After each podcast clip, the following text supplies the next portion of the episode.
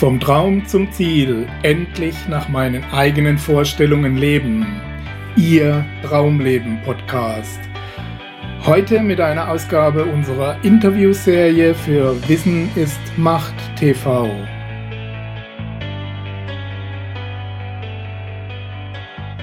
Ja, herzlich willkommen, liebe Zuschauer, zu einer neuen Ausgabe unserer Interviewserie hier vom wunderschönen Starnberger See bei fast idealen Witterungsbedingungen.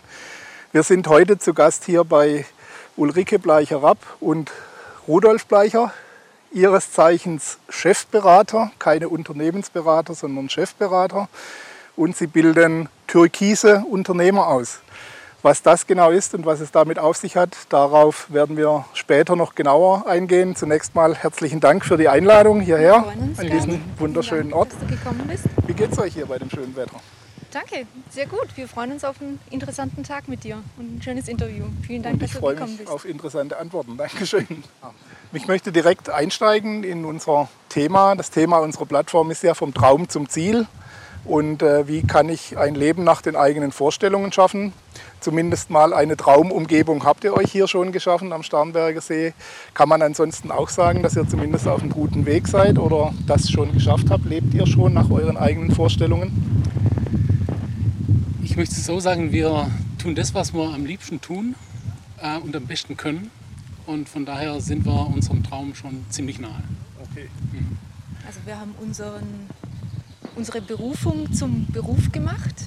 Und ich sage, Träume sollte man im Leben immer haben und Luft nach oben soll es auch immer noch geben. Insofern haben wir natürlich noch Ziele, aber wir sind unserem Traum schon sehr nahe gekommen. Ich glaube, die Frage kann man mit Ja beantworten. Ja. ein bisschen Platz für Veränderung sollte immer noch sein, das ist klar.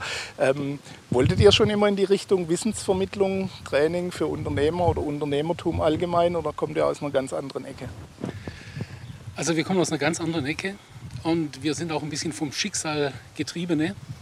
Das, was wir äh, heute tun, so haben wir überhaupt nicht angefangen. Und äh, ja, das Leben hat uns wirklich dahin geführt mit vielen, vielen eigenen Erfahrungen. Und äh, wir sind dem Ruf mehr oder weniger freiwillig gefolgt, okay. sind mit dem Ergebnis aber sehr zufrieden. Und äh, was, was habt ihr vorher gemacht? Also Rudolf kommt aus einer Unternehmerfamilie. Insofern war der Weg zum Unternehmertum natürlich schon auch ein Stück weit vorgezeichnet. Okay. Bei mir war es anders. Ich war bis 1999 im Angestelltenverhältnis und eine eigene Selbstständigkeit war für mich bis zu dem Zeitpunkt nicht denkbar. Ich hatte eine klassische ähm, kaufmännische Ausbildung gemacht, ähm, wollte eigentlich immer Betriebswirtschaftslehre studieren. Mhm. Ähm, habe aber dem Rat meines Vaters gefolgt, erst eine klassische kaufmännische Ausbildung gemacht und ein akademisches Studium habe ich dann später angehängt, nebenberuflich. Okay. Ähm, Persönlichkeitsentwicklung war mein Steckenpferd schon immer gewesen und ähm, irgendwann hat sich eben das Schicksal so ergeben, äh, dass aus dieser Berufung auch dann ein Beruf wurde und ich mich dann eben 1999 mit Rudolf gemeinsam selbstständig gemacht habe. Okay. Wie seid ihr auf den Bereich Unternehmerberatung dann gekommen? Hat sich das dann aus deiner Selbstständigkeit schon entwickelt oder aus diesen, gerade aus diesen Umständen? Nee, das hat sich äh, im Ursprung wirklich aus meiner Selbstständigkeit entwickelt. Und zwar ähm, eigentlich mit der Aufgabe meines, eigenes, meines eigenen Unternehmens damals. Und ähm, ich habe in den 15 Jahren im Unternehmertum natürlich, so wie jeder Unternehmer, viele Höhen und Tiefen mitgemacht. Und äh, genau an dem Punkt, als ich dann schlussendlich in meinem ursprünglichen Unternehmen äh, die Waffen gestreckt habe, haben sich völlig neue Horizonte aufgetan. Und äh, zu meiner völligen Überraschung sind Unternehmer auf mich zugekommen, zum Teil auch ehemalige Konkurrenten, Und haben mich engagiert für Gespräche. Und das war so die Initialzündung. Ähm, die Aussage war die, dass sie gesagt haben, das, was du oder sie damals erlebt haben, das wollen wir nicht erleben. Und das ist der Grund, wieso dass wir das Gespräch und den Rat von dir suchen. Und das war die Initialzündung, ähm, uns als oder ich mich damals alleine als Chefberater zu positionieren. Mhm, okay. Ich hatte zusätzlich viel Erfahrung auf Geschäftsleitungsebene gemacht, auch mhm. in größeren Unternehmen mit mehreren tausend Mitarbeitern. Und die Kombination hat sich dann einfach ergeben. Rudolf mit seiner Erfahrung aus dem Unternehmertum ja. in einem kleinen mittelständischen Betrieb und ich dann aus einem Großkonzern und da haben wir gesagt, diese Erfahrung, die können wir sicher an andere Menschen weitergeben. Ja, ich würde sagen, Trotz den wunderschönen Außenaufnahmen wechseln wir nun in euer Büro, um das Gespräch fortzusetzen. Bis bald.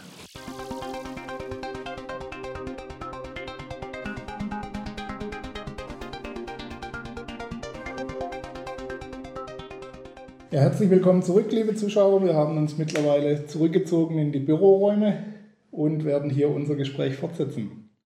Und wollen hier auch direkt in euer Thema einsteigen. Ihr betreut Unternehmer hauptsächlich und ähm, ich habe in einem Webinar von euch ähm, gehört, dass es hauptsächlich drei Kategorien von diesen Unternehmern gibt welche die mit ihrer Existenz grundsätzlich zu kämpfen haben, welche die mit der Komplexität der Umstände zu kämpfen haben und welche die den Erfolg kreieren.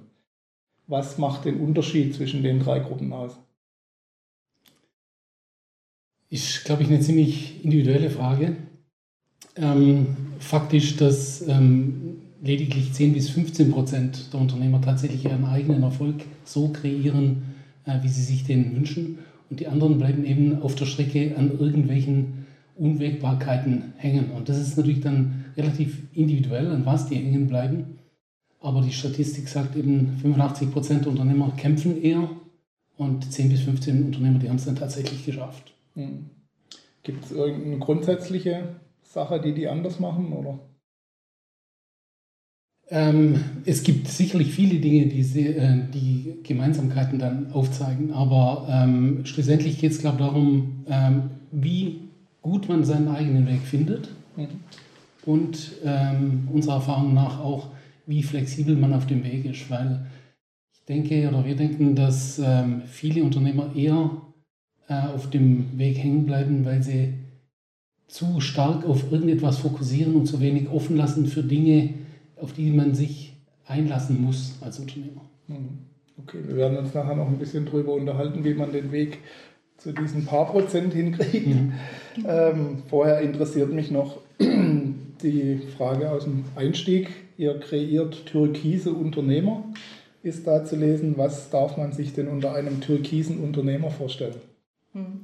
Also die Farbe Türkis die hat zweierlei Aspekte für uns. Erstens oder eigentlich sogar drei. Es ist ja der Titel auch unseres neuen Buches, Der mhm. türkise mhm. Unternehmer, was ja schon als E-Book erschienen ist und demnächst auch als Printausgabe äh, erhältlich sein wird. Und Türkis ähm, aufgrund von den Aspekten, ähm, Claire Graves, ein Psychologe, ein amerikanischer Psychologe, hat die Ebenentheorie der Persönlichkeitsentwicklung ähm, begründet. Mhm.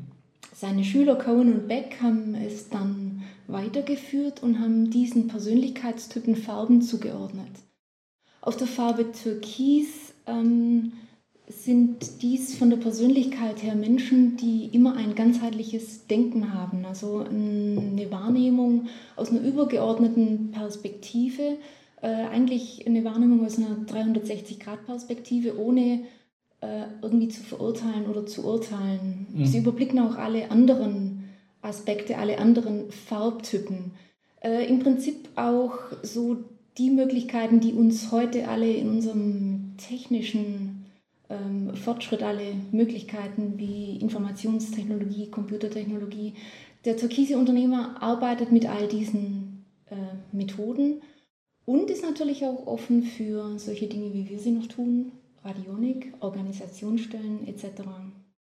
Der zweite Aspekt äh, kommt Türkis äh, von der Farbe her aus dem Aurasoma-Farbsystem. Da ist Türkis immer für einen Menschen, äh, ist es stellvertretend für jemand, der seinen eigenen Individuationsprozess angeht. Hm, was ist das Aurasoma? Aurasoma-Farbsystem. Ja. Ein, eine Farb- ähm, ich sage mal, eine Farbtherapie, mhm, okay. die in den 80er Jahren begründet wurde. Da ist also wirklich Türkis die Farbe der Individuation, also ein Mensch, der sich die Frage nach dem Warum in seinem Leben stellt. Woher komme ich? Was ist mein Sinn? Äh, wohin möchte ich gehen? Mhm. Einfach ähm, zu erkennen versucht, was ist die Bestimmung in meinem Leben und was ist die Aufgabe in, in dem großen Ganzen. Also auch hier haben wir wieder diese Ganzheitlichkeit des türkisen Unternehmers. Und wir möchten eben Menschen im Prozess begleiten auf dem Weg zur Farbe Türkis, in diesem Prozess. Mhm. Ein türkiser Unternehmer ist auch immer ein Mensch, der in seiner Mitte ist, der selbstbestimmt ist, der entschieden ist. Und dabei helfen wir. Ja. Ist sicher nicht schädlich, äh, als Unternehmer diesen ganzheitlichen Blick zu bewahren, denn die Aufgaben sind ziemlich komplex, genau. Äh, die auf einen zukommen. Da wollen wir nachher noch mal ein bisschen näher drauf eingehen, auf diese Sachen. Ähm, zunächst mal, warum tun sich so viele Unternehmer eigentlich schwer mit ihrem Unternehmen, mit ihrer Arbeit in, im Unternehmen? Eigentlich ähm, ist ja neben dem Geldverdienen äh, gerade die Selbstverwirklichung, die Selbstentfaltung äh, doch mit ein Hauptziel, warum man ein Unternehmen gründet und nicht, dass man darin gefangen ist. Ne? Mhm. Speziell bei kleineren Unternehmen ist es ja oft so, dass der Unternehmer schlechter dran ist als die Angestellten, was Freizeit angeht, was Lebensqualität angeht. Was denkt ihr oder was ist eure Erfahrung? Woran liegt das, dass sich viele da so verstricken letztendlich? Also wir machen die Beobachtungen schlussendlich auch an uns selbst. Ähm, man entscheidet irgendwann mal sich für das Unternehmertum oder für die Selbstständigkeit, wobei man hier natürlich nochmal unterscheiden kann zwischen Selbstständiger und Unternehmer. Ja. Aber grundsätzlich beginnen die Leute irgendwann mal diese Entscheidung zu treffen und zu sagen, ich steige aus aus dem normalen Hamsterrad des Angestellten und mache mich selbstständig. Und wir sagen dazu, das ist ein Quantensprung. Ähm, Im Nachhinein betrachtet oder auch während dieser Zeit betrachtet, empfinden das die meisten gar nicht als so großen Sprung. Manche schon, aber die meisten, die stoppen da ein bisschen rein, haben Spaß dran, haben eine richtige Energie, spüren auch mhm. ihr Potenzial, das sie haben und beginnen eigentlich ihr Talent auf eine natürliche Weise in die Welt zu bringen. Also ich mache ein Beispiel, jemand hat ein Fable für Schmuck und Design und er sagt, ich möchte gern Goldschmied werden, ein richtig toller Designer. Dann ist er sehr konzentriert auf das, was ihn eigentlich ausmacht. Und dann beginnt er mit dieser Energie und diesem Potenzial nach vorne zu gehen. Und wenn er es dann schafft, die ersten paar Jahre, ähm, dann beginnt das Unternehmen tatsächlich auch zu wachsen. Und dann beginnt eben der große Veränderungsprozess, den die meisten falsch einschätzen. Die beginnen dann nicht von, dem, von der sehr guten Ausgangssituation, die sie haben, einen Schritt weiter zu gehen zur Einzigartigkeit. Wir sagen das so, die verpassen den Schritt von der Exzellenz, etwas besonders gut zu können, zur Einzigartigkeit, sondern die gehen eigentlich eher rückwärts. Die machen dann Dinge, die sie auch gut können, aber niemand anders macht sie. Folglich kümmert sich dann der Chef drum. Okay. Und es endet dann schlussendlich darin, dass sie dann ganz am Ende nach ein paar Jahren Dinge machen, die sie eigentlich selber nicht können. Nur es gibt keinen im Unternehmen, der es besser kann. Mhm. Und ähm, das hat eben auch viel im übergeordneten Sinn mit dieser äh, äh, mit diesem äh, sich entwickeln nach vorne zu tun, mit der Individuation, dass die Leute aufhören, ihrem Ruf zu folgen, sich weiterzuentwickeln zur Einzigartigkeit, sondern die entwickeln sich eher oder lassen sich eher nach hinten treiben. Mhm. Und das glauben wir, dass es einer der größten ähm, Fehler ist, den man macht, nicht zielgerichtet dorthin weiterzugehen, wo man eigentlich hin muss. Man weiß noch nicht, wo das ist, mhm. aber man muss dorthin. Fehlt einem dann auch ein Stück weit die Zeit fürs Wesentliche dann? Beim, also dadurch, dass man eben Dinge macht, die eigentlich gar nicht die Aufgaben des, des Unternehmers eigentlich wären? Es fällt zum ersten natürlich absolut, hast du recht, die Zeit fürs Wesentliche. Und was dazu kommt ist, man weiß in dem Moment nicht, was das Wesentliche ist, weil es ist ein Schritt okay. nach vorne ins Ungewisse. Und diesen, diesen Fleck, diesen blinden Fleck, den sieht man nicht. Folglich ist man natürlich verführt, sich mit anderen Dingen zu beschäftigen. Und das ja. ist dann alles ganz wichtig und lässt sich überhaupt nicht aufschieben. Also ich denke auch, man hat sich wirklich in der, in der Kompliziertheit der Dinge dann irgendwann verloren. Und äh, das ist eigentlich auch äh, unsere ganz klare Mission und Aufgabe, die wir sehen, die Dinge für den Unternehmer wieder mal zu entflechten und mal wieder in ein paar Stunden einfach mal Klarheit wieder in die Dinge reinzubringen. Ja. Weil er verliert sich oft in der Komplexität, macht Dinge, die er eigentlich gar nicht tun müsste. Ähm, Michael Gerber hat den schönen Satz so äh, geprägt. Er sagte, der Unternehmer sollte eigentlich nicht im Unternehmen arbeiten, sondern am Unternehmen. Ja. Der Satz, der wird viel strapaziert. Ja. Ähm, allerdings, er ist so wahr. Und die wenigsten Unternehmer können aber in dem Moment aus dem Hamsterrad raus. Und das sehen wir als unsere Aufgabe, mit ihm mal wieder ihn auf die Seite zu nehmen und mal wieder zu sagen, was ist eigentlich deins und wohin wollen wir und Also ich kann das bestätigen, übrigens aus unserem Alltag im Bereich Internetmarketing mhm. oder sonst wo erlebt man das auch immer wieder, dass sich äh, Unternehmer vollkommen im Stress sind und äh, keine Zeit haben und dann sich um den Facebook-Auftritt kümmern oder um die äh, täglichen Posts oder um, um die, die Website, äh, die dann noch nicht mal professionell aussieht, weil mhm. es eben kein Profi ist. Mhm. Ähm, da ist doch relativ viel, wo man erst Zeit sparen könnte und zweitens ein besseres Ergebnis erzielen könnte. Ne? Mhm. Äh, Führung von Mitarbeitern, schreibt ihr auch, ist ein wichtiges Thema in diesem Prozess. Klar, wenn jemand eine Firma gründet als Fachmann, wenn man gerade beim Eigenkörper mhm. sind, genau, ähm, und eben diese Aufgabe gut kann, ein guter Designer ist oder sonst irgendwas, ähm, heißt das noch lange nicht, dass er ein Unternehmen führen kann und dass er Mitarbeiter führen kann, was sich zwangsläufig bei Erfolg ergibt, dass ich Leute einstellen muss, aber auch kooperieren muss mit anderen. Ähm, kann man das so auf die Schnelle lernen, Mitarbeiter zu führen? Vor allem da ja eben das Tagesgeschäft ja auch mitwächst. Ja, also ich würde sagen, Führung kann man lernen, Führung muss man sogar lernen. Also das sind, äh, so sagen wir, die drei wichtigsten Punkte in einem Unternehmen. Eine gut funktionierende Strategie zu haben, führen zu können und das Ganze dann noch mit der richtigen Energie anzugehen. Mhm. Ähm, man muss es sicherlich üben. Und in den meisten Fällen stellen wir sogar fest, dass diese Menschen sich oftmals nicht mal selber führen können. Also man muss es wirklich erstmal an sich selber üben, man muss es auch in der Familie führen, äh, lernen und, und auch dort führen, weil da ist es im Prinzip genau dasselbe. Aber man kann es lernen. Vielleicht nicht von heute auf morgen, um deine Frage ja. zu beantworten, ja. ähm, aber man, man kann es lernen. Und ich sage so, man muss es sogar lernen. Die Frage mit der Führung ähm, ist insofern eigentlich relativ einfach zu beantworten aus unserer Sicht. Ähm, ein Unternehmen ist, vor allem kleine mittelständische Unternehmen, im Prinzip ähnlich wie eine, wie eine Familie. Und ich brauche eigentlich nicht lernen, ein guter Vater oder eine gute Mutter zu sein. Ich muss es vielleicht wieder lernen, wenn ich mich vergaloppiert habe oder wenn die Umstände sehr schwierig sind.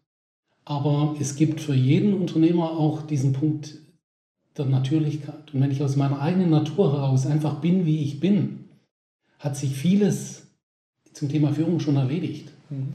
Wenn ich wirklich in meiner Mitte bin, dann ziehe ich automatisch die Mitarbeiter an, die gerne mit mir zusammenarbeiten und ich ziehe auch in der Masse die Unternehmen, mit denen ich zusammenarbeite, an, die zu mir passen oder auch die Kunden, die zu mir passen. Natürlich gibt es zum Punkt Führen immer ein paar Handwerkszweige, die man lernen muss, die man vorher nicht gekannt hat. Aber wir gehen davon aus, das Gros passiert hier. Wenn ich hier zentriert bin, dann brauche ich nicht mehr so viel zu lernen. Die meisten müssen eben hierhin finden. Und da tun sich natürlich in der Businesswelt, klaffen da ein bisschen äh, die Dinge auseinander und da prallen zwei Welten aufeinander, wenn man von Liebe im Business spricht. Klar. Ähm, gerade bei der Führung, ähm, es muss ja im Prinzip, natürlich kommt es nicht überraschend, dass ich auf einmal Angestellte habe, aber trotz allem ist es oft so, dass die Situation auf einmal eintritt. Ich brauche jetzt jemanden, ich habe dann mal zwei, drei Angestellte, die ich führen hm. muss. Ähm, wie geht ihr da konkret vor? Wie, wie, was, was muss der als erstes lernen? Weil die Zeit jetzt für einen sechswöchigen Kurs hat er ja nicht, hm. sondern das muss ja im Prinzip nebenher gehen oder, oder in Form von Coaching oder wie, wie funktioniert das konkret, damit der das lernt, eben sich selbst zu zentrieren oder sich selbst zu führen, wie du gesagt hast? Mhm. Also es gibt natürlich ein paar Handwerkszeuge, mhm. die man zu Leadership lernen kann und die wir auch in unseren Mastermind-Gruppen mit äh, Unternehmern, die wir dann zusammen in einem Seminar haben, trainieren. Mhm. Ich denke aber, wenn du mich jetzt fragst, wie kann ich das innerhalb von ein paar Wochen lernen, dann ist der erste Schritt mal, dass er mal selbst wieder fragt, warum bin ich Unternehmer? Was ist meine Wahrheit? Was ist mein Ziel? Was ist meine Vision? Mhm. Wenn ich entschieden bin und für meine Wahrheit einstehe und eine Vision habe, dann ist es eigentlich schon ganz logisch, dass meine Angestellten mir folgen werden, wenn sie ebenfalls die Vision mit mir teilen können wenn ich entschieden bin und meine Wahrheit lebe. Und wenn ich vorausgehe, also ich sage immer so, der schöne Vergleich ist einfach das, wenn ich entschieden bin und ich der Schäfer meiner Mannschaft bin, dann gehe ich voraus. Ich habe ein ganz klares Ziel. Die da hinten folgen mir dann automatisch im Prinzip. Also insofern erfolgt Führung dann ganz einfach. Ich denke, der erste Schritt ist, zu seiner Wahrheit zu finden und entschieden zu sein. Mhm. Und zu dieser Wahrheit ähm, kann natürlich auch gehören, sich erstmal zu hinterfragen, brauche ich denn wirklich jetzt Mitarbeiter nur, weil die Aufträge steigen? Und das ist eine Frage der Strategie. Viele Unternehmer, die sagen, jetzt habe ich viel zu tun, jetzt brauche ich Leute. Mhm. Wenn wir dann sagen, wollen sie denn so viel zu tun haben? Dann kommen manche auch mal ins Überlegen und sagen, Moment mal, ja, eigentlich habe ich noch gar nicht darüber nachgedacht, ob ich mehr Umsatz möchte. Ja. Weil man muss nicht immer nur quantitativ wachsen, man kann auch qualitativ wachsen. Aber schon allein die Fragestellung, ist es überhaupt der richtige Kunde? Mhm. Oder sind im Moment eben die Deckungsbeiträge, die man jetzt natürlich sieht, die man alle erfüllen kann, wenn der dicke Auftrag kommt, der führt dann dazu, jetzt brauche ich Menschen, die mit mir arbeiten und dann beginnen ja meistens erst die Probleme. Also es kommt ja auch niemand äh, auf die Idee zu sagen, äh, ich brauche jetzt unbedingt nochmal drei Kinder, weil ich habe jetzt eine neue Wohnung mit drei, drei Zimmern mehr. Die müssen wir voll kriegen, genau. Ja, genau. ja wäre ein neuer Ansatz auf jeden Fall. ähm, also klar ist verständlich ähm, definitiv eine Frage, die sich viele Unternehmer nicht stellen mhm. werden. Klar, mhm. weil die, äh, die, logische Ausrichtung ist erstmal Wachstum, Erfolg, äh, mehr mhm. insgesamt äh, und oft wird vergessen, was hinterherkommt. Genau. Es ist auch dem Kunden gegenüber ja. eigentlich nicht fair, weil wenn der Kunde kommt und sagt, äh, Herr Blein, können Sie das für mich machen? Und wenn ich den Auftrag sehe, und ich weiß, ich habe noch nicht die richtigen Leute. Mhm. Wenn ich dann zu dem Kunden sage, natürlich können wir das machen, wir sind Spezialist, wir werden sie super bedienen, da geht es im Prinzip schon los. Mhm. Und darum ist das speziell eigentlich der Frage der falsch ausgerichteten Strategie. Da waren die Dinge in der falschen Reihenfolge gemacht. Okay. Ähm, ist direkt die Anschlussfrage, die Persönlichkeit muss sich ja mitentwickeln. Ähm, was kann ein Unternehmer tun, auch wieder die Frage, er muss es nebenher tun mit dem Wachstum, mit dem ganzen Stress, mit dem es verbunden ist. Wenn er gerade mit solchen Dingen Probleme hat, zum Beispiel auf Menschen zuzugehen. Auch das erlebt man relativ häufig, was ja eine zentrale, zentrale Aufgabe ist. Ich muss mit Mitarbeitern umgehen, ich muss mit Kunden umgehen, mit Lieferanten und das alles koordinieren. Und wenn ich da eher so der in mich, in mir geschlossene Typ bin, was beim Einzel Kämpfer nicht so das große Problem ist, aber beim Unternehmer schon. Ähm, geht das? Funktioniert das, dass der sich da relativ zügig weiterentwickelt oder sollte der eben diese, diesen zweiten Weg gehen? Also zügig weiterentwickeln ist natürlich eine sehr persönliche Geschichte. Mhm. Manche schaffen es wirklich äh, in kurzer Zeit, manche brauchen ein bisschen länger. Mhm. Der Ansatz ähm, ist hier vielleicht auch wieder ähnlich, zu schauen, wirklich sich im Klaren zu werden, wo bin ich, wo möchte ich hin und was ist mein Tempo. Und wenn meine Persönlichkeitsentwicklung eben noch nicht auf der Stufe ist, wie ich es brauche, dann äh, macht es keinen Sinn, wenn ich dem Unternehmen hinterher mich entwickle. Sondern eigentlich sollte ich als Unternehmer mich zuerst nach vorne entwickeln und das Unternehmen mitnehmen. Und nicht mich mit dem Unternehmen hinterher entwickeln. Also ich denke so, es ist, ähm, es geht natürlich immer mit einer großen Eigendisziplin, wenn man an sich selbst arbeitet. Was aber absolut hilfreich ist, ist natürlich, wenn ich irgendjemand habe, der mich begleitet. Also wenn ich mich heute zurückversetze mhm. und überlege, wenn ich nochmal von vorne beginnen würde, ähm, das, was wir uns mit viel Schweiß und Tränen selbst angeeignet haben, das geht natürlich einfacher und natürlich auch schneller. Ähm, allerdings müsste man daneben auch offen sein für, für eine Begleitung. Irgendjemand, der an der Seite von einem geht, der einen immer wieder mal hilft zu reflektieren, einem immer mal wieder Feedback gibt, äh, was sehr, sehr wichtig ist. Und äh, also da können wir aus unserer Erfahrung sagen, was ist schnell? Natürlich, schnell ist immer relativ und auch sehr individuell, aber hm. es passieren wirklich wunderschöne Dinge im Persönlichkeitsentwicklungsprozess, auch schon innerhalb von Monaten oder, ja. oder einem halben Jahr. Also kann ich, kann ich ebenfalls bestätigen aus eigener Erfahrung, man muss nicht jeden Fehler selbst machen. Mhm. Man kann sich auch an denen ausrichten, die andere schon gemacht haben. Genau. Ähm, ich denke auch ein bisschen ein Problem ist, dass es dieses betriebswirtschaftliche Angebot gibt, ja, ne, von den Handelskammern und was auch immer, Handwerkskammern. Mhm. ähm, dass man da sich begleiten lassen kann, steuerliche Beratung, rechtliche Beratung. Aber genau diese, dieser persönliche Bereich, der ist mindestens genauso wichtig. Und da ist man, das beruht auf Eigeninitiative eigentlich, dass man sich da jemand sucht.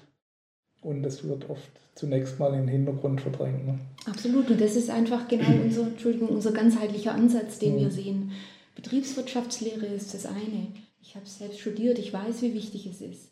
Nichtsdestotrotz, ja, im Unternehmen haben wir es mit Menschen zu tun.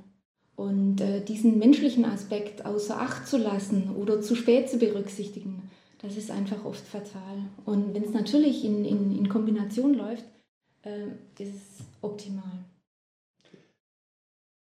Was wir immer wieder feststellen, auch was ich an mir selber festgestellt habe, ich habe also mit Anfang 20 habe ich mich selbstständig gemacht und hatte dann ein kleines Unternehmen mit 25 Mitarbeitern. Tendenziell der Unternehmer von kleinen mittelständischen Betrieben, der beginnt mit dem Tag, wo er sich selbstständig macht, in eine Isolation sich zu begeben. Mhm. Und das ist am Anfang eine sehr positive Geschichte, weil der Unternehmer ist der, der vorne steht und sagt, ich packe das an. Wenn sich jemand selbstständig macht und eine Idee hat und das Umfeld sagt, eine tolle Idee, dann ist unser Ratschlag, macht das Geschäft nicht auf, das wird nichts. Weil jeder, der sagt, das ist eine tolle Idee, das ist keine tolle, weil das ist landläufig, da genau. komme ich auch nicht weiter. Kann das jeder heißt, schon verstehen. Kann jeder, genau.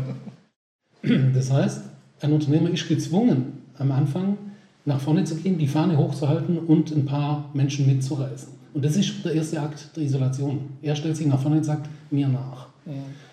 Dann kommen die ganzen täglichen Probleme mit der Zeit und dann geht der Akt der Isolation weiter. Und viele Unternehmer sind oft an einem Punkt, dass sie sagen, ich kann mir es gar nicht mehr erlauben, laut mir die Frage zu stellen, ist das das Leben, das ich führen möchte? Weil wenn ich zu meinen Mitarbeitern sage, ich überlege, ob das mein Lebensmittelpunkt ist, muss ich natürlich Angst haben, die besten Leute gehen. Ja.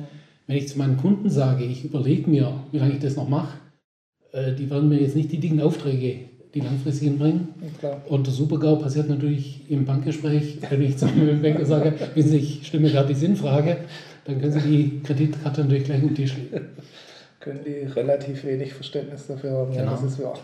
Und ähm, ich denke, dass das der erste Schritt ist, wenn man das erkennt, ich bin in einer Isolation, ich, ich habe mich da reinbegeben.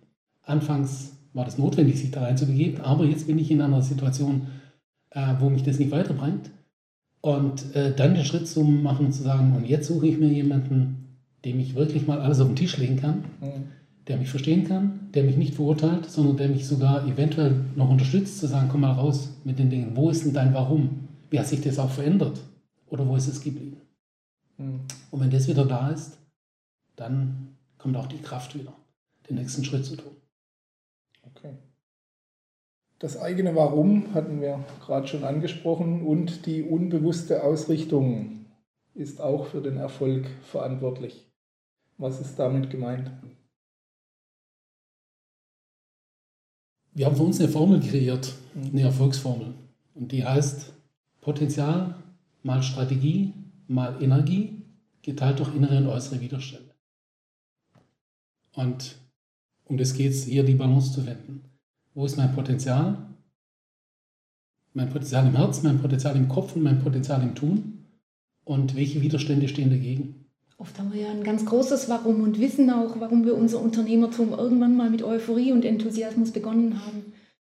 Und dennoch ist vielleicht ein anderer Teil in uns, der manchmal Angst hat, nochmal eine Veränderung anzugehen, nochmal einen Schritt zu machen diese Blockaden, die, die haben wir alle in unserem Unterbewusstsein. Wir sind uns vielleicht manchmal nicht so ganz so sehr bewusst, woher kommen denn die oder ähm, vielleicht möchte man es auch teilweise nicht wahrhaben. Aber es gibt viele Menschen, die haben eigentlich ein, ein, großes Warum und gehen trotzdem mit angezogener Handbremse durchs Leben, leben nicht wirklich ihr Potenzial, was unglaublich schade ist.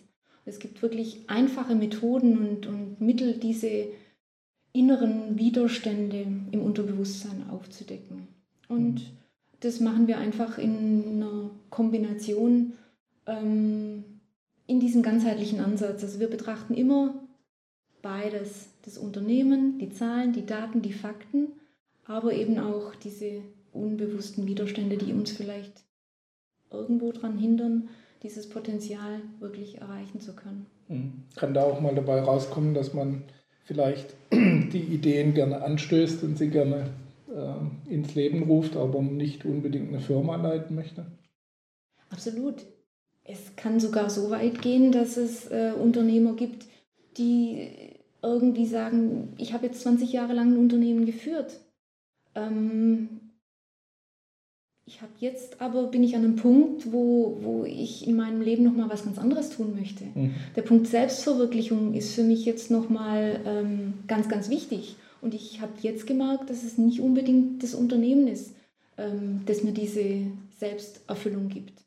Und äh, insofern können dann natürlich ähm, die unterschiedlichsten Sachen hervorkommen. Mhm. Was ich da noch gerne ergänzen würde, ist ähm, die Arbeit mit dem Unterbewusstsein, das ganze, die ganze Schattenarbeit und das alles äh, ist ja jetzt nichts Unbekanntes. Ähm, wo wir einen großen, ein großes Augenmerk auch drauf legen, sind die äußeren Widerstände. Und äh, wir waren viele Jahre, viel in Asien, über eine Dekade ähm, in Asien, in Australien, äh, auch in, in Südamerika und haben dort äh, mit verschiedenen äh, alternativen Unternehmerberatern gearbeitet. Und ähm, wir haben festgestellt, dass Glaubenssätze nicht nur im Kopf sind, die sind auch im Büro oder auf dem Gelände. Wenn wir also von inneren Blockaden sprechen, dann kann es sein, man kommt nicht weiter, weil man diesen inneren Glaubenssatz hat. Man macht den inneren Glaubenssatz, man bearbeitet den dann auch und es hält dann eine Weile und dann fällt man wieder zurück in den inneren Glaubenssatz. Und das hat oftmals damit zu tun, dass das Informationsfeld an dem Standort sehr stark ist, wo ich bin. Mhm. Also Informationsfelder prägen Unternehmen und Unternehmer. Vor allem in Change-Prozessen ist es immer wieder eine ganz große Herausforderung, wenn eine Firma über viele Jahre einfach so tickt, wie sie tickt, dann können sie im Prinzip die Mitarbeiter austauschen. Die Leute. Aber die Mitarbeiter tendieren dazu, obwohl sie noch nie in der Firma waren, nach einer kurzen Zeit gleich zu ticken wie die, die schon mal da waren. Das hat natürlich dann auch mit Systemik zu tun, ja.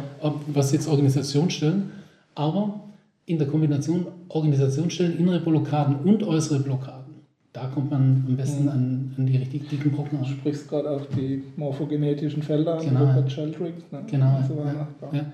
Ähm, ohne jetzt lange darauf einzugehen, was es ist, hatten wir schon mal in einem anderen Interview. Ähm, aber wie kann man die jetzt speziell, wie könnt ihr die von außen beeinflussen als Berater? Ja, jetzt wird es ein bisschen abenteuerlich. Ja. ähm, also wir sind so die Leute, die äh, von sich so sagen, wir haben so den, den Kopf im Himmel und die Füße auf der Erde. Gut. Das heißt, wir halten nichts für unmöglich. Mhm. Ähm, wir rennen aber nicht jedem hinterher oder allem hinterher, wo man sagt, das könnte jetzt auch noch was sein. Wir haben in unserer Zeit in Asien ähm, sehr uns prägende äh, Erlebnisse gehabt, wie man Informationsfelder in Gebäuden und auf dem Gelände lösen kann. Und das sieht zum Teil abenteuerlich aus. Da ähm, beginnt man zum Beispiel auf einem Gelände zu akupunktieren. Mhm. Das heißt, das, was der Rupert Sheldrake mit seinen morphogenetischen Feldern hier so äh, wissenschaftlich erarbeitet, das haben die Chinesen schon seit ein paar tausend Jahren Techniken dafür entwickelt. Und es gibt neben diesen traditionellen Techniken natürlich äh, relativ moderne Techniken wie die Radionik. Kannst du vielleicht kurz erklären, was das ist, Radionik? Mhm. Äh, mit kurz tue ich mir natürlich schwer. Und, äh, möglichst kurz. Ja, genau, kurz. Ich versuche es äh, so einfach wie möglich zu machen und äh, hat natürlich dann nicht den Anspruch auf, auf die Komplettheit. Die Radionik, die kommt äh, aus dem medizinischen Bereich und zwar eigentlich aus der Bioresonanz. Mhm. Und die Bioresonanz hat ja wieder viel auch mit der Aura eines Menschen zu tun äh, und mit dem Schwingungsfeld eines Menschen. Wir arbeiten heute ja in der modernen Psychologie auch viel mit Affirmationen und ähm, hat da eben auch festgestellt, dass die Worte natürlich etwas mit dem Menschen machen. Und zwar nicht nur die Inhalte der Worte, sondern auch die, wie man das sagt, die, die Schwingung. Mhm. Mit der Radionik ist man jetzt in der Lage, dieses Schwingungsfeld zu beeinflussen. Radionik ähm, ist technisch unterstützt. Man muss sich das so vorstellen, man verfügt über eine riesengroße Datenbank an Aussagen und ein radionischer Berater, der verbindet sich mental mit diesen Feldern in einem Unternehmen Und technisch unterstützt ähm, werden dann Glaubenssätze oder Aussagen, die in dem Unternehmen vorherrschen, die werden sichtbar gemacht. Also musst du dir das so vorstellen, wenn, ich, wenn wir eine radionische Untersuchung von deinem Unternehmen machen würden, dann würden wir zu dir sagen, Gerd, äh, hier haben wir 25 Aussagen herausgefiltert aus Hunderttausenden von Datensätzen und schau dir die Aussagen an und spür mal rein, ob die was mit deinem Unternehmen zu tun haben. Um es ganz plakativ zu sagen, Radionik ist eine moderne Art von Geistheilung. Mhm. Im Business-Kontext natürlich ganz schwierig. Kann mit, ich mir vorstellen, ja. äh, mit diesen Aussagen zu arbeiten. Nichtsdestotrotz hochspannend. Mhm. Vor allem, wenn man ähm, konventionelle Unternehmensanalysen kombiniert mit Radionik, dann kommen unglaublich spannende Gespräche zustande und schlussendlich helfen die dem Unternehmer einfach nochmal Möglichkeiten zu haben, äh, auf blinde Flecke zu schauen, die ihm ansonsten immer ähm, nicht zugänglich wären oder verdeckt wären. Okay. Okay, und das äh, dementsprechend geht ihr dann vor, ähm, auf dem Gelände dann auch und, und äh, schaut euch das alles an. Genau. genau. Von, der, von der Sache her. Ja. Okay. Ich habe gesehen, ihr arbeitet auch mit Aufstellungen. Mhm. Das ist ein weiterer Bereich, den man oft aus Familien, Familienaufstellungen oder ähnliches kennt. Ähm, was heißt das im Businessbereich? Mhm. Also im Businessbereich funktioniert es im Prinzip ganz genau, genau gleich genau wie, so. wie im Familienbereich auch, weil was ist ein Unternehmen anderes als eine große Familie im besten Falle? Ja, ähm, genauso verstritten auch. Meistens. Genau, ja. absolut, ganz, abs absolut, ganz genau. Und äh, die Vorgehensweise ist wirklich mhm. dieselbe. Also man arbeitet eben auch mit Menschen und verschiedenen Problemen und stellt dann eben Situationen auf, wie man es in der Familienaufstellung eben auch kennt, oder man stellt ein und Gerade auch mit den Mitarbeitern und so weiter. Ganz mhm. genau. Also man, man entweder man stellt es mit dem Unternehmer erstmal am Tisch vor, mit, mit, mit kleinen Klötzchen, wie man es auch kennt. Mhm. Oder wenn natürlich auch die äh, Mitarbeiter entsprechend integriert werden oder wenn man auch mit einem Unternehmer mal außerhalb geht, beziehungsweise in unseren Mastermind-Gruppen, wo mehrere Unternehmer dann an einem Seminar zusammen sind, da stellen wir dann eben mit den Unternehmern immer das Problem eines einzelnen Unternehmers auf. Aber nicht nur ein, Problem oder ein Mitarbeiterproblem kann man aufstellen, sondern man kann auch mit Organisationsstellen aufstellen. Zum Beispiel, wenn ich ein neues Produkt auf den Markt bringen will. Oder eine neue Unternehmensstrategie kann ich aufstellen. Zum Beispiel, wir erarbeiten gerne mit Unternehmen eine neue Strategie, was ja Teil unserer Arbeit ist. Und um dann herauszufinden, wie wird diese neue Strategie im Unternehmen und am Markt angenommen, ähm, machen wir gerne eine Aufstellung dazu. Und das ist mhm. natürlich dann immer auch für den Unternehmer sehr Stimmt. augenöffnend. Ja. Also das heißt, man stellt gerade diese ähm, Absatzwege und so weiter nach. Zum Beispiel, ganz mhm. genau. genau. Mhm. Oder auch, ähm, wenn man sagt, man möchte, man möchte einen neuen Mitarbeiter einstellen. Also zum Beispiel, wir brauchen einen neuen Produktionsleiter. Was bedeutet das in unserem Gefüge? Was bedeutet das? Wie wird er angenommen? Wie, wie wird es sein? Welche Hindernisse werden uns erwarten? Also solche Dinge kann man hervorragend aufstellen und ist natürlich für einen türkisen Unternehmer dann eben auch schon wieder ähm, ein, ein Werkzeug, um optimal den ganzheitlichen Überblick zu behalten. Also kann ich mir gut vorstellen, um auch diese Einflussgrößen dann äh, sichtbar zu machen, genau. äh, was passiert denn da außerdem noch, wenn ich hier was verändere. Ganz genau. Also so ein typisches Unternehmen, so ein Unternehmerproblem ist, dass wenn ich am einen, ziehe, am einen Ende ziehe, genau. dass er wandelt und anfängt zu wackeln. Genau. Welchen Aspekt müsste ich eventuell noch berücksichtigen, ja. ähm, damit dieses Problem, das sich in der Aufstellung dann vielleicht zeigt, was müsste ich tun, um, um dem vielleicht schon im Vorab entgegenzuwirken und keine Schwierigkeiten zu bekommen. Hm. Ist übrigens, die Aufstellung ist eigentlich auch eine Art Radionik. Ja. Prinzip ist dasselbe. Nur, dass man mit der Aufstellung natürlich so speziell jetzt spezifisch ein Problem dann angeht. Ja. Und mit der Radionik äh, schaut man erstmal in unendlichen Weiten der Möglichkeiten, dass man es verdichten kann. Okay, das ist praktisch von der Reihenfolge her zuerst das Allgemeine und dann das Ganz Spezielle. genau, ganz okay. genau. Erst die Radionik und dann das Organisationsstellen, um ganz spezifisch dann zu schauen, was ist zu tun.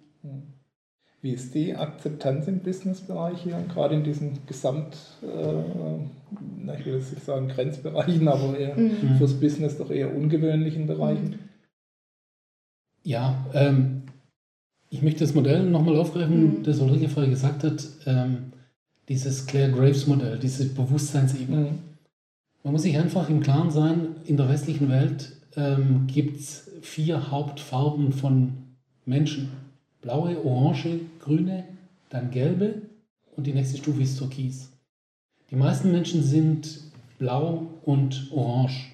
Blau und orange heißt, blau, die Leute, die sind sehr regelkonform, die sind sehr traditionsbewusst, das sind Menschen, die auch viel am Glauben ihre Sicherheit finden. Orange Menschen sind eher Menschen, die sagen, jeder kann im Leben äh, Millionär werden. Äh, jeder kann alles. Jeder kann alles, genau.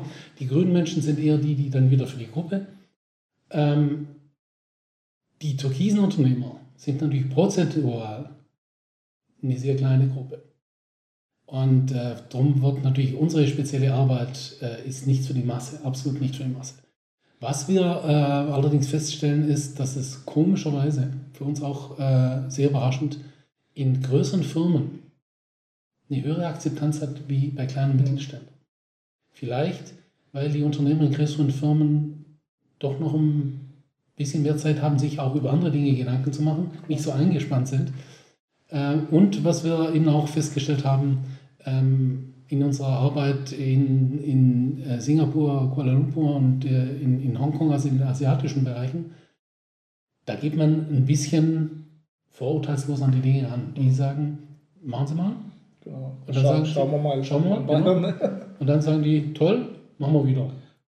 In unseren Kreisen ist es dann vielleicht eher so, ja. äh, gibt es einen TÜV äh, Siegel dafür oder ja, genau. Urkunde. Genau. Absolut, aber die Entwicklung geht ja auch zum ja, türkisen genau. Unternehmer. Ja. Das ist ja wirklich auch unser Motto, dass mhm. wir die Menschen heranführen wollen über die verschiedenen Persönlichkeitsebenen von Blau nach Orange nach Grün. Diesen Prozess dürfen die Unternehmer ja gerne mit uns gehen.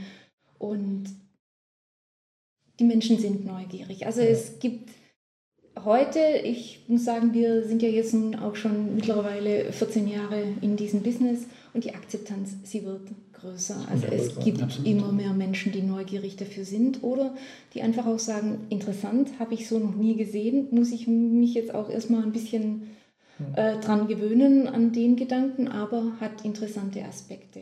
Und die Zahl der Menschen hat zugenommen, ja. unbedingt. Also ich habe eine gute Bekannte, die ist eine der ersten Feng Shui-Beraterinnen mhm. für Unternehmen mhm. hier in Deutschland gewesen. Ähm, die sagt übrigens das Gleiche, also mhm. die Akzeptanz wächst.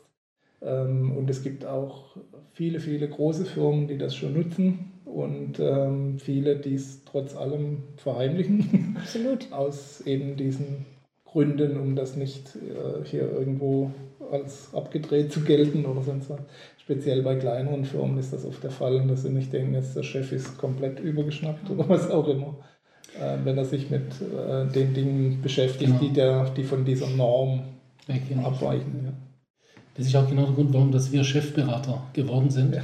Weil ähm, auf der Ebene macht es im ersten Moment nur Sinn, erstmal wirklich mit dem Kopf der Firma zu reden. Und wenn er dann sieht, das macht Sinn, dann kann er es ins Unternehmen tragen. Mhm. Solche Themen oder auch andere konventionelle Themen sind immer schwierig, wenn sie von außen ins Unternehmen getragen werden. Immer dann, wenn der Chef in seinem Saft steht auf seinen beiden ja. Äh, Beinen und ins Unternehmen geht mit neue, Neuerungen, dann ist die Chance viel größer, dass das akzeptiert wird. Und das ist schlussendlich auch der Grund, warum das so viele Change-Prozesse scheitern, weil zu viele Berater von außen versuchen, mhm. die Veränderung zu machen. Die Veränderung muss erst im Kopf stattfinden und dann ins Unternehmen vom Kopf aus. Ins die Mitarbeiter schon sagen, okay, jetzt kommt der nächste. Genau. ja, ja. Nach 14 Tagen ist das eh wieder vorbei. Ja, genau, genau. Daran scheitern ja. eben auch, wie gesagt, viele Kann ich mir vorstellen. Ja, was sind eurer Erfahrung nach die Haupthindernisse für Unternehmer, erfolgreich zu werden? Was sind die Hauptfehler, die euch immer wieder begegnen? Also es sind im Prinzip drei Dinge, die uns in unserer Erfahrung aufgefallen sind und auf die wir auch unser Unternehmensprogramm ausgerichtet haben. Und zwar sind es erstens mal, ist es erstens sehr Fehler, dass die Unternehmer meistens keine Strategie haben oder eine nicht wirklich durchdachte Strategie, eine, nicht eine Strategie, die bis ganz zum Ende gedacht ist. Der zweite Punkt liegt wirklich in der Führungsschwäche. Mhm. Das ist so der zweite Punkt, den wir immer wieder feststellen. Und der dritte Punkt ist natürlich, dass äh, die Energien nicht optimal sind, wie wir das vorher schon gesprochen haben. Entweder die Energie des Unternehmers selber oder des Unternehmens an sich. Und dies in der Kombination und dann vielleicht auch noch als vierter Punkt, die Unternehmen haben oft Angst oder die Unternehmer vor Veränderungen. Mhm. Diese drei Punkte anzugehen. Und oftmals ist es dann leider eben so, dass sie irgendwann gezwungen werden, diese Veränderungen anzugehen. Wenn's Aber eigentlich ja. ganz genau. Aber eigentlich könnte man dem Ganzen vorsorgen mit einer optimalen Strategie, mit einer guten Führerschaft. Entweder, dass ich selber optimal führe. Natürlich muss ich als Unternehmer führen, eben aber auch dafür sorge, dass meine Abteilungsleiter eventuell die richtigen Führungskräfte sind und eben, dass ich die optimale Energie habe. Hm. Das sind die drei Hauptpunkte. Also ich erlebe es ähm, auch immer wieder bei unseren Kunden, dass sie gnadenlos überlastet und teilweise auch überfordert sind mit genau diesen Aufgaben. Ne? Ich habe Kunden zu betreuen, ich, hab, ich muss Probleme lösen, die ich heute früh noch gar nicht hatte, die mhm. sich im Laufe des Tages einfach so ergeben ich muss Pläne machen, ich muss meine mhm. Strategie ausarbeiten, ich muss die Umsetzung kontrollieren, mhm. ich muss Mitarbeiter einstellen, die äh, das Wachstum eventuell noch mittragen und die dann auch noch die richtigen sein sollen. Mhm. Ähm, wie kriege ich das gebacken, dass ich das hinkriege? Weil ich kann nicht alles gleichzeitig tun. Mhm. Gibt es eine bestimmte Reihenfolge, wie ich da vorgehen kann? Oder wie, was empfehlt ihr da an der Stelle? Also wir gehen ähm, im ersten Schritt immer so weit, dass wir sagen, wichtig ist, diese drei Bereiche wirklich kognitiv zu trennen und zu sagen, als Unternehmer brauchst du eine gewisse Freizeit, da muss die Energie aufgebaut werden. Dann das zweite Drittel, was der Unternehmer braucht, sind diese, wir nennen das Cheftage, ungefähr auch ein Drittel. Und ich muss wissen, was gehört in die Cheftage rein. Die Cheftage gehört rein, kontrollieren, motivieren, Mitarbeiter führen, das sind die Cheftage. Und das, das dritte Drittel, das sind dann die sogenannten, oder wir bezeichnen sie als die Flow-Tage. Das sind die Tage, wo der Unternehmer das tut, was er am besten kann und am liebsten tut. Und wenn er beginnt, diese drei Bereiche zu mischen, da kommt nichts bei raus. Sondern er muss sich klar werden, was gehört in diese drei Bereiche rein und dann klar in diesen drei Bereichen das tun, was in diesen drei Bereichen ansteht. Das heißt, in meiner, äh, in meiner Zeit, wo ich mich regeneriere, da regeneriere ich. In der Zeit, wo ich führe, da führe ich. Und in der Zeit, wo ich innovativ bin äh, oder an der Strategie arbeite, da, da mache ich das. Und es hilft sehr viel, sich diese Dreiteilung erstmal äh, aufzustellen. Und dann ist es aber natürlich wichtig, dass irgendjemand den Chef kontrolliert, dass er dabei bleibt. Und da tun sich vielleicht die meisten Chefs noch damit schwierig oder schwer, äh, dass sie sagen, äh, ich habe niemanden, der mich kontrolliert oder ich lasse mich auch nicht unbedingt kontrollieren. Mhm. Und dann beginnen natürlich dann diese inneren Widerstände, diese Glaubenssätze, beginnen dann den Chef zu führen. Mhm.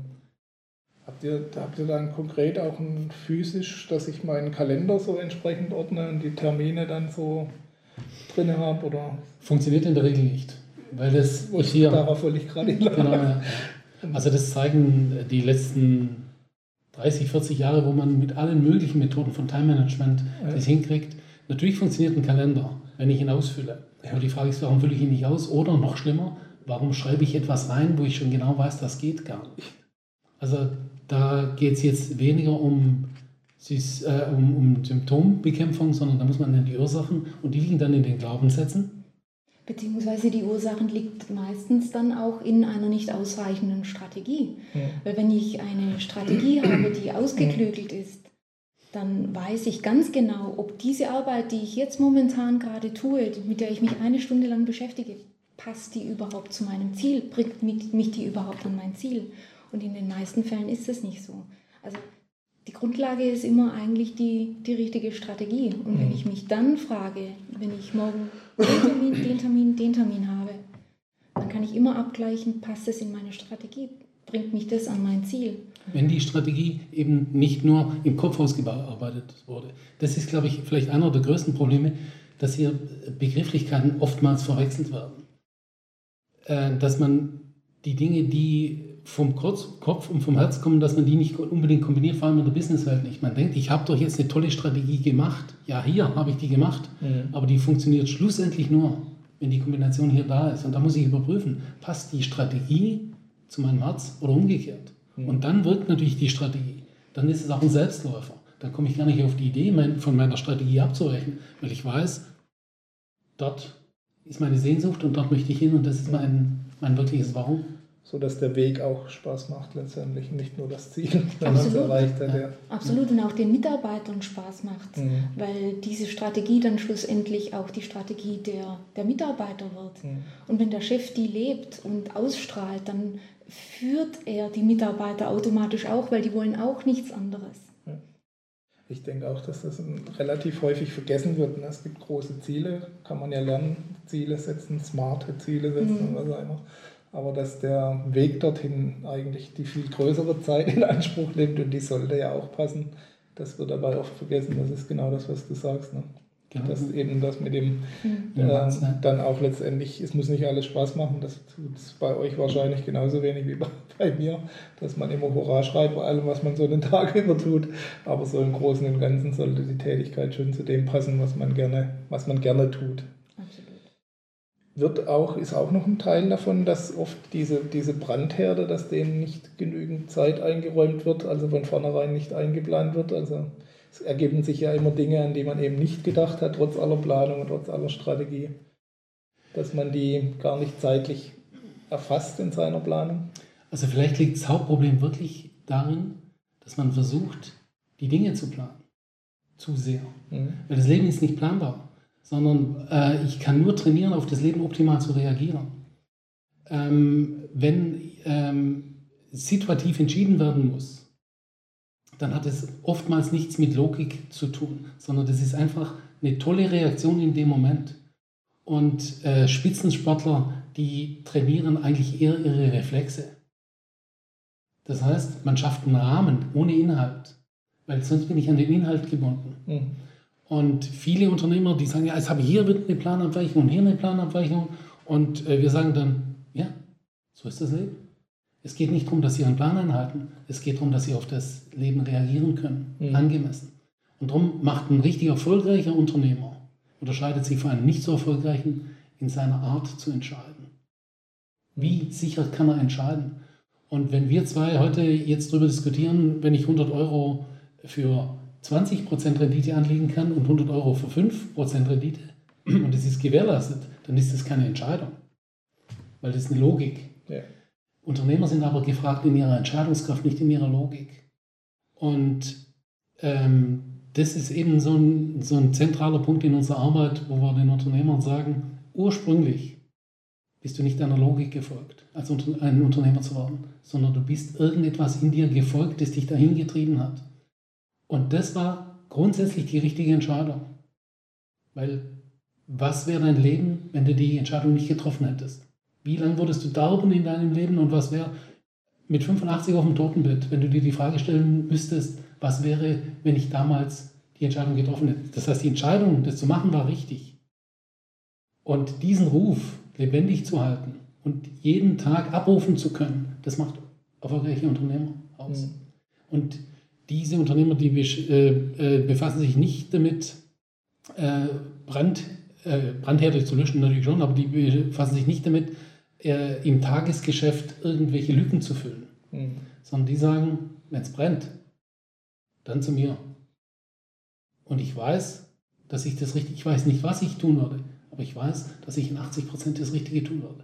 Und das muss man natürlich pflegen, in sich finden und auch permanent hochhalten diese Energie und diese Kraft. Die Unternehmer, die brauchen kein Know-how. Die Unternehmer brauchen Kraft, die brauchen Energie. Und die kommt nicht von außen. Das kann man alles kaufen. Mhm. Steuerberater, Strategen, äh, Marketingleute, das kann ich mir alles kaufen. Für billiges Geld, die werden immer noch billiger, die Leute. Was ich nicht kaufen kann, ist die Kraft und die Energie, die ich als Unternehmer in mir habe. Und das ist genau das, wo unser Herz immer so ein bisschen blutet. Jeder Unternehmer hat es bei sich eigentlich schon mal erfahren, in dem Moment, wo er sich selbstständig gemacht hat, da hat er die Kraft gespürt. Und dann verliert er sie. Oder viele verlieren sie auf dem Weg. Mhm. Und da muss er zurück an seine Quelle. Okay. Ich denke, das ist ein sehr guter Abschlusstipp. Und äh, ich denke, wir haben den Tenor rausgehört, dass es zunächst mal um die Person selber geht und dann ums Unternehmen, dann um die Organisation und dann um die Umsetzung und Planung. Ähm, und ich denke, das ist auch ein guter Tipp an alle, die sich noch auf den Weg begeben wollen, die Richtung Unternehmer, auch vom Selbstständigen weg zum Richtung Unternehmer begeben wollen. Äh, bedanke mich recht herzlich für eure Informationen, für eure vielen Tipps. Und äh, bleibt mir noch die Frage, wo können die Menschen noch ein bisschen mehr erfahren, wenn sie noch was wissen wollen über euer Angebot? Also auf unserer Homepage äh, sind, denke ich, die meisten Informationen drauf. Die da lautet? Die da lautet www.q wie der Buchstabe Q, die Zahl 8, S wie, äh, S wie Siegfried, L wie Ludwig.de, also www www.q8sl.de. Okay, wir blenden das noch ein. Genau, da sind, denke ich, alle unsere Dienstleistungen drauf und alles, was man über uns wissen muss. Da gibt es auch Informationen zu uns als Chefberater, wenn mhm. wir Menschen im Prozess direkt begleiten, Unternehmer. Und da gibt es auch Informationen zu unserer integralen Unternehmerschule, die wir gegründet haben, wo wir dann Menschen eben mit Unternehmen eben in Mastermind-Gruppen arbeiten. Okay, in den neuen Medien seid ihr auch vertreten? In den neuen Medien sind wir auch vertreten, ja. So wie das heute eigentlich jeder Unternehmer auch sein sollte. Okay, mit YouTube-Kanal und ähnlichem. Ganz genau, ganz genau. Das heißt, äh, wir haben es zu Beginn des Interviews angesprochen, ein Buch in der Printausgabe wird auch noch mhm. erscheinen demnächst. Genau. Das da heißt? Der türkise Unternehmer. Der türkise Unternehmer, sinnigerweise. Ganz genau. ja, dann wünsche ich euch maximalen Erfolg weiterhin auf eurem Weg mit eurem Buch Vielen Dank. Und äh, Ihnen maximale Erfolge bei der Umsetzung dieser vielen Tipps. Alles Gute, bis zum nächsten Mal, Ihr Gerd Ziegler.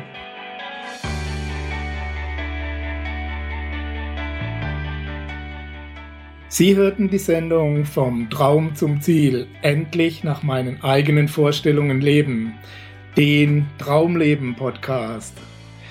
Vielen Dank für Ihre Aufmerksamkeit. Als kleines Zeichen Ihrer Wertschätzung freuen wir uns über Ihre Bewertung, eine kurze Rezension auf iTunes und natürlich über eine Empfehlung in Ihren Social-Media-Kanälen. Durch Ihr Feedback können wir uns weiter verbessern und durch Ihre Empfehlungen können wir noch mehr Menschen erreichen. In beiden Fällen helfen Sie uns, das kostenlose Angebot weiter aufrechtzuerhalten. Be part of the project, indem Sie zur weiteren Verbreitung der Tipps und Inspirationen beitragen. Vielen Dank für Ihre Unterstützung und bis bald.